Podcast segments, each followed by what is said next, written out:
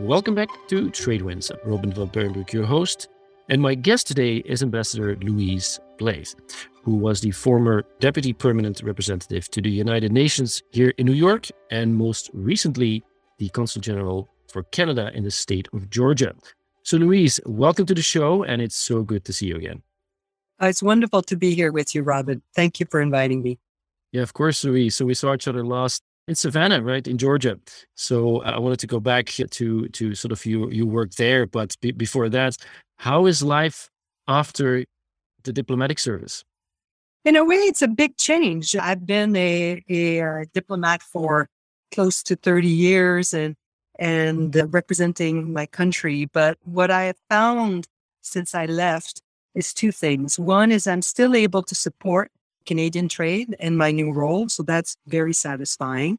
And second, I have more freedom to say what I want to say. And, and, and uh, that's good. The, the bureaucracy is, can be wonderful. It can, it can couch you. It can protect you, but at the same time, it can limit you. And, and so in my new role, I feel that I'm able to be much more outspoken on social media and really push the agenda of international trade for Canada, but as well the I'm very active on issues related to the to the UN, and particular now with the conflict in Europe.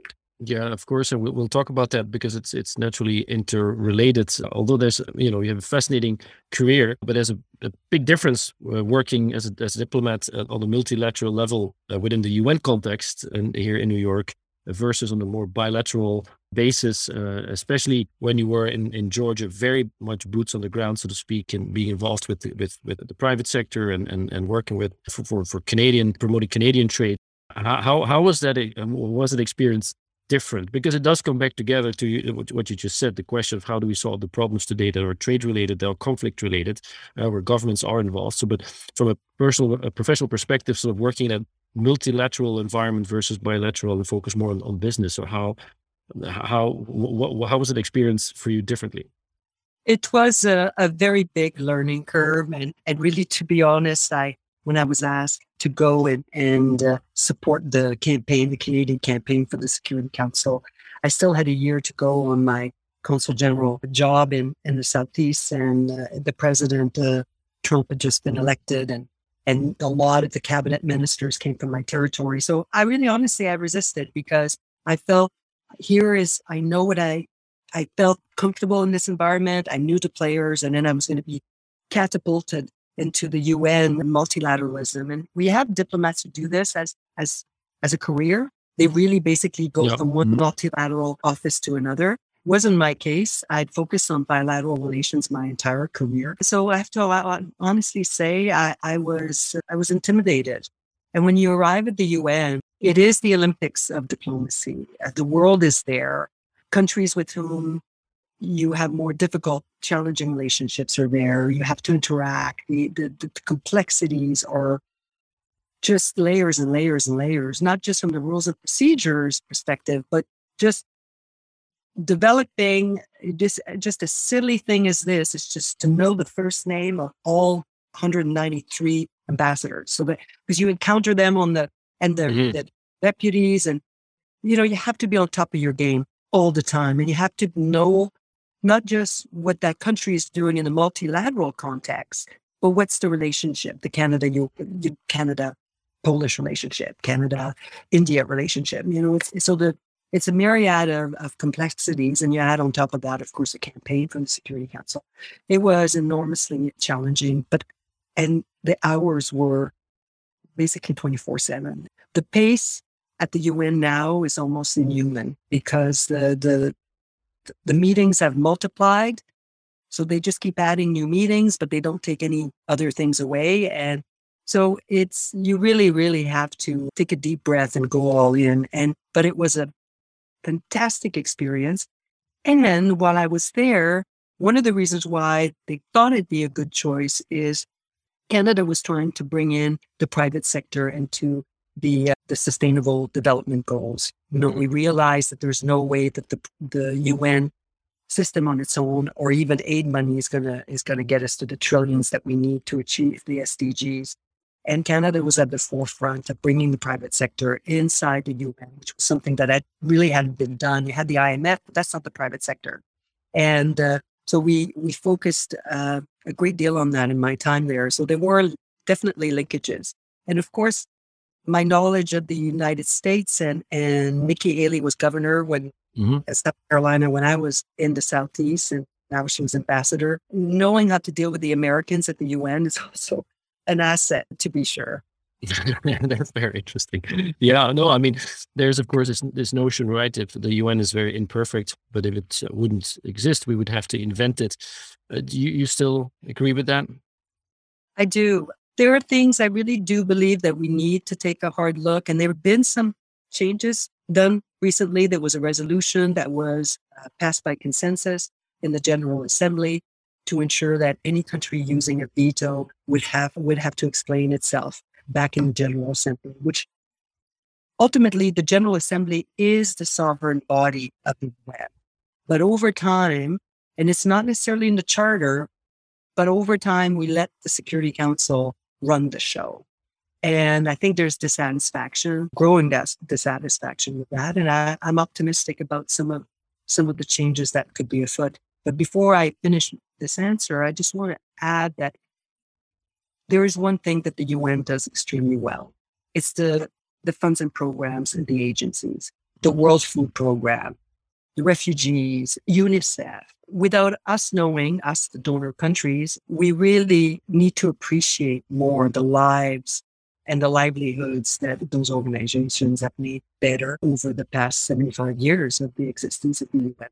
So a, a big shout out for the agencies. Yeah, no, no, that's that's important that you also mentioned that because when we look at the these are the agencies that are then on the ground when there's there's uh, issues with with global warming, whereas there's there's of course refugees because of conflict or we was just talking uh, someone else earlier this morning about why people migrate, right? It's not just for a pure economic opportunity or conflict now; it's also because there's a food insecurity and there's there's climate refugees. So to to maybe uh, put put then your your head on uh, from when you were in the southeast, more focusing on, on sort of the business community.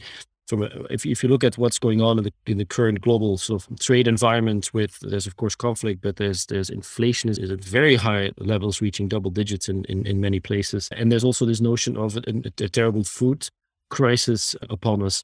What ha- I mean, we know we came out of the pandemic, and then there's of course this conflict and these things happening, but it seems to be like a, a, perfect storm. So Canada is is a bit of a, I would say, correct me if I'm wrong, but this at least from the outset considered a bit of a safe haven in this in this big storm. But how would you, with your experience, like working with companies or working with government, like how how can we address this tremendous imbalance when we look at uh, trade, where you have so many people that will just be from, from basic goods. And it goes from the terrible situation in, in many places in, in, in, Africa where there's simply no food available, uh, but even to the US where the Air Force has to fly an infant formula because the factory shuts down. So there seems to be, from a supply chain perspective, from so many different um, angles, that uh, things start sort of very confusing right now. So what what do you make of what's what's happening uh, today in, in trade environments?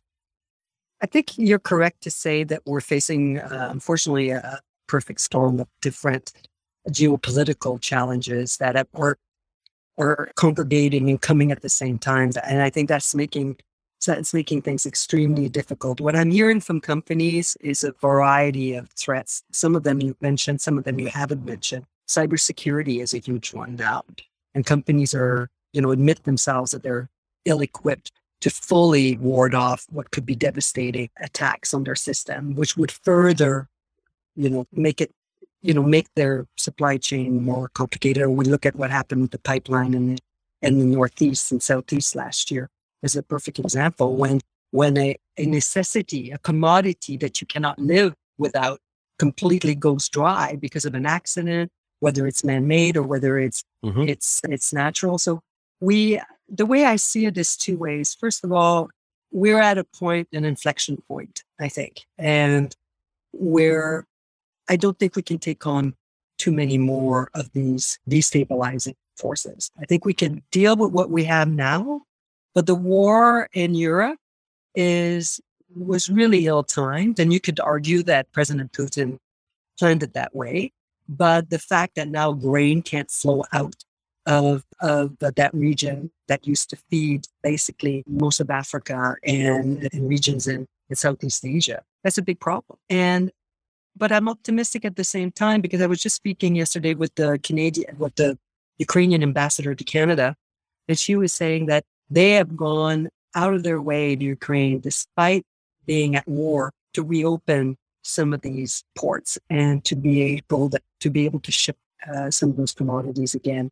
But she did mention if Odessa falls, then that's game. You know, everything is really borderline. We could probably muddle through some of these things that are happening, but at the same time, I don't think we can take on much more. You've got, and now you have more and more companies talking about reshoring, nearshoring, bringing bringing supply chains back, and it's it's a big change. I mean, we constructed the past thirty years, we globalized in every way, and now we're realizing, well, we took some things for granted in terms of some of the partners in which we decide to do business with, China included.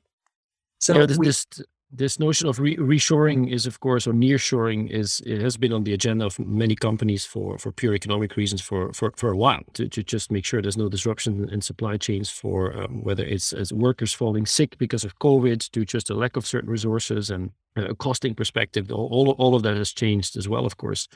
And so, talking about this, the nearshoring, I think it's a very interesting question. Like how because there's of course very strong trade ties between Canada and the United States, but how do you see the sort of the inter-American trade opportunity, and then I include the entire continent uh, from from the south of you know the, the tip of, of Argentina and Chile all the way up to uh, to to in Canada, because I, I believe the inter-American intra-American trade is is is I, I believe around around fifty percent of, of of exports, which is you know a good ten basis points less than, than in Asia and 20 less than in, in Europe, where it's about 70% sort of.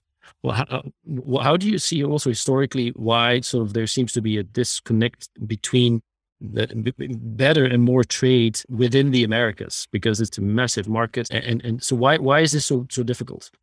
I welcome that question very much because it's something that I've been speaking a, a, lot about with with Canadian and, and American government officials on this issue of the lens by which we have seen Central and Latin America, even the Caribbean, which has always been not as equal partners. And our eyes went towards Europe, obviously, and towards Asia.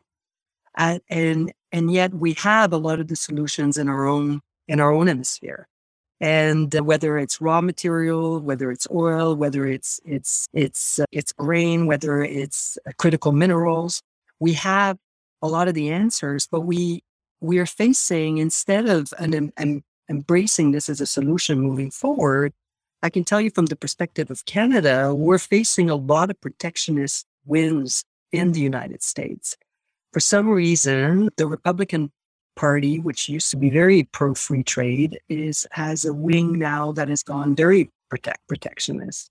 And yes, Canada is not the target of that per se. It's it's other countries that they have in their in their lands, but but there's collateral damage. You know, when they passed Buy America legislation, and that was very much included in the in the big hard infrastructure bill that was passed last year.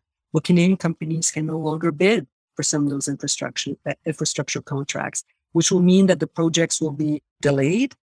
It will cost more because they just simply don't have the capacity to unroll all those billions of dollars at the same time across the country. And Canada can help in this area. Canada has made the US competitively, uh, competitive, has made their competitive advantage better because of what we sell in the United States is not final products by and large. What we sell them is components that go right into their own manufacturing economy. And, and so they've relied on us, but it's unfortunately not recognized enough. And so you end up with, with, with knee jerk policies that get passed or you know, like the EV tax credit that we would have would have excluded Canada. It didn't pass because Senator Manchin didn't support it, and we dodged a bullet there. But that would have had not just an impact on Canada, but an impact on the United States because the automobile industry is very much integrated as a result of NAFTA and CUSMA. So. So we have Canadians have to do a better job at telling that story south of the border. The United States is a superpower. It gets can get distracted. It has a lot on its plate. And, and so it's up to us, I think, to come to them with solutions and to just uh, keep re-emphasizing that we're stronger together continentally than we are if we go out alone. And, you know, you look at the immigration problem that they have. south was a, and their southern border, part of that could be solved by doing greater trade and investment in countries like Guatemala and, and many others. And so these countries are ready to to to work. Colombia is another example, and they've got the labor force. And right now, it's China that's investing.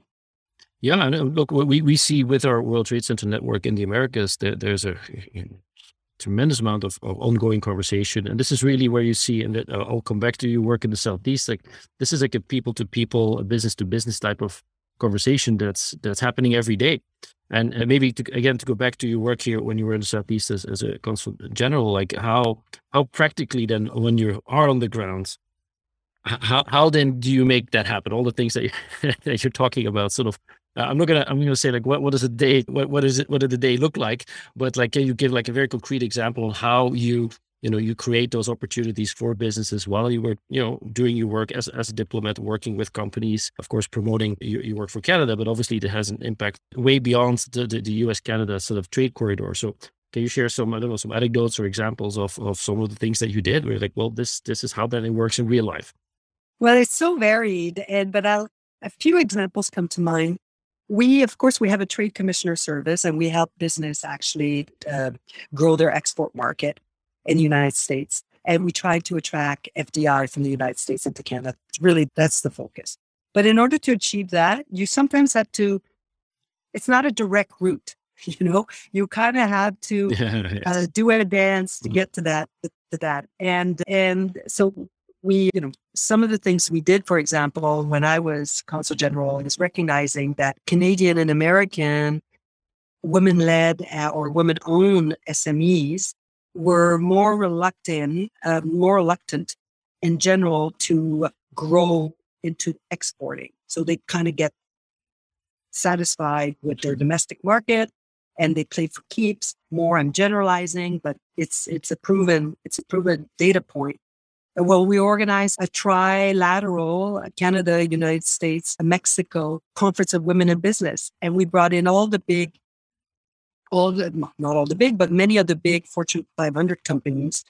And we, because they're looking to diversify their supply chain, they want more women, more minority owned supply chains. That's many of them have that in their, in their uh, objective. And, and they conducted training session as how do you pitch Right. And how do you promise to be able to scale up your business to take a big contract with Coca Cola or UPS or Home Depot? And so that was a very concrete way in which we developed export. But another indirect way was negotiating and, and, and having a reciprocal agreement that when expats from Canada and in Georgia, for example, go back and forth to Quebec and Ontario, that their driver's license could be automatically exchanged. Of course, very practical. Yes. It's practical, but it makes a difference when you're bringing in top CEOs and executives and it just they don't have to go and take the course and and spend two weeks trying to get their driver's license. So those are all the little things that we do. And then the big thing is I must met with elected federal and state level officials, probably 10 a week, both both in state and up in, in Washington. It's important to go see them, talk to them, make sure they don't forget Canada, make sure they're well aware of some of the things they're considering legislating on and the impact. Yeah. How, so, how, how can one ever forget about Canada? Well, you'd be surprised. the president, the president, President Biden recently said when he hosted Prime Minister Trudeau, "Oh, Canada, that's the one country I don't have to worry about." But that tells a lot, right? That's that sums it up, right? That sums it up. But, but that's that's great. Well, thank you so much. And and so now, now you're out of the service. So what what keeps you busy these days? Well, I'm continuing to do this kind of work. We're we're um, importing the visit in Canada from uh, from uh, Curiosity Lab and Peachtree Corners. We're coming to Ontario next week and meeting with uh, with government officials and and businesses to establish partnership. And still involved with Savannah. Left my heart in Savannah, and so continue to work with SEDA, the World Trade Center there. Uh, there's a lot that they just announced. Uh, a wonderful Canadian company, CAE, is going to expand their operation in their in the area with a training center for simulators. So lots to do. There's so much growth still in that relationship, and so uh, I'm happy uh, plugging away at it. that, that that's great, and I'm, I'm sure you'll continue to be very successful there. So, uh, Master Louise Blais, thank you so much for joining us here on the show. Uh, very much appreciate it. Thank you. Thank you, Robin. If you have any ideas for future episodes, know someone who would be an inspiring guest, or just want to stay apprised of our show, please make sure to connect with our team via email at podcast at WTCA.org. Be sure to head over to podcast.wtca.org and subscribe to the show. We will see you soon.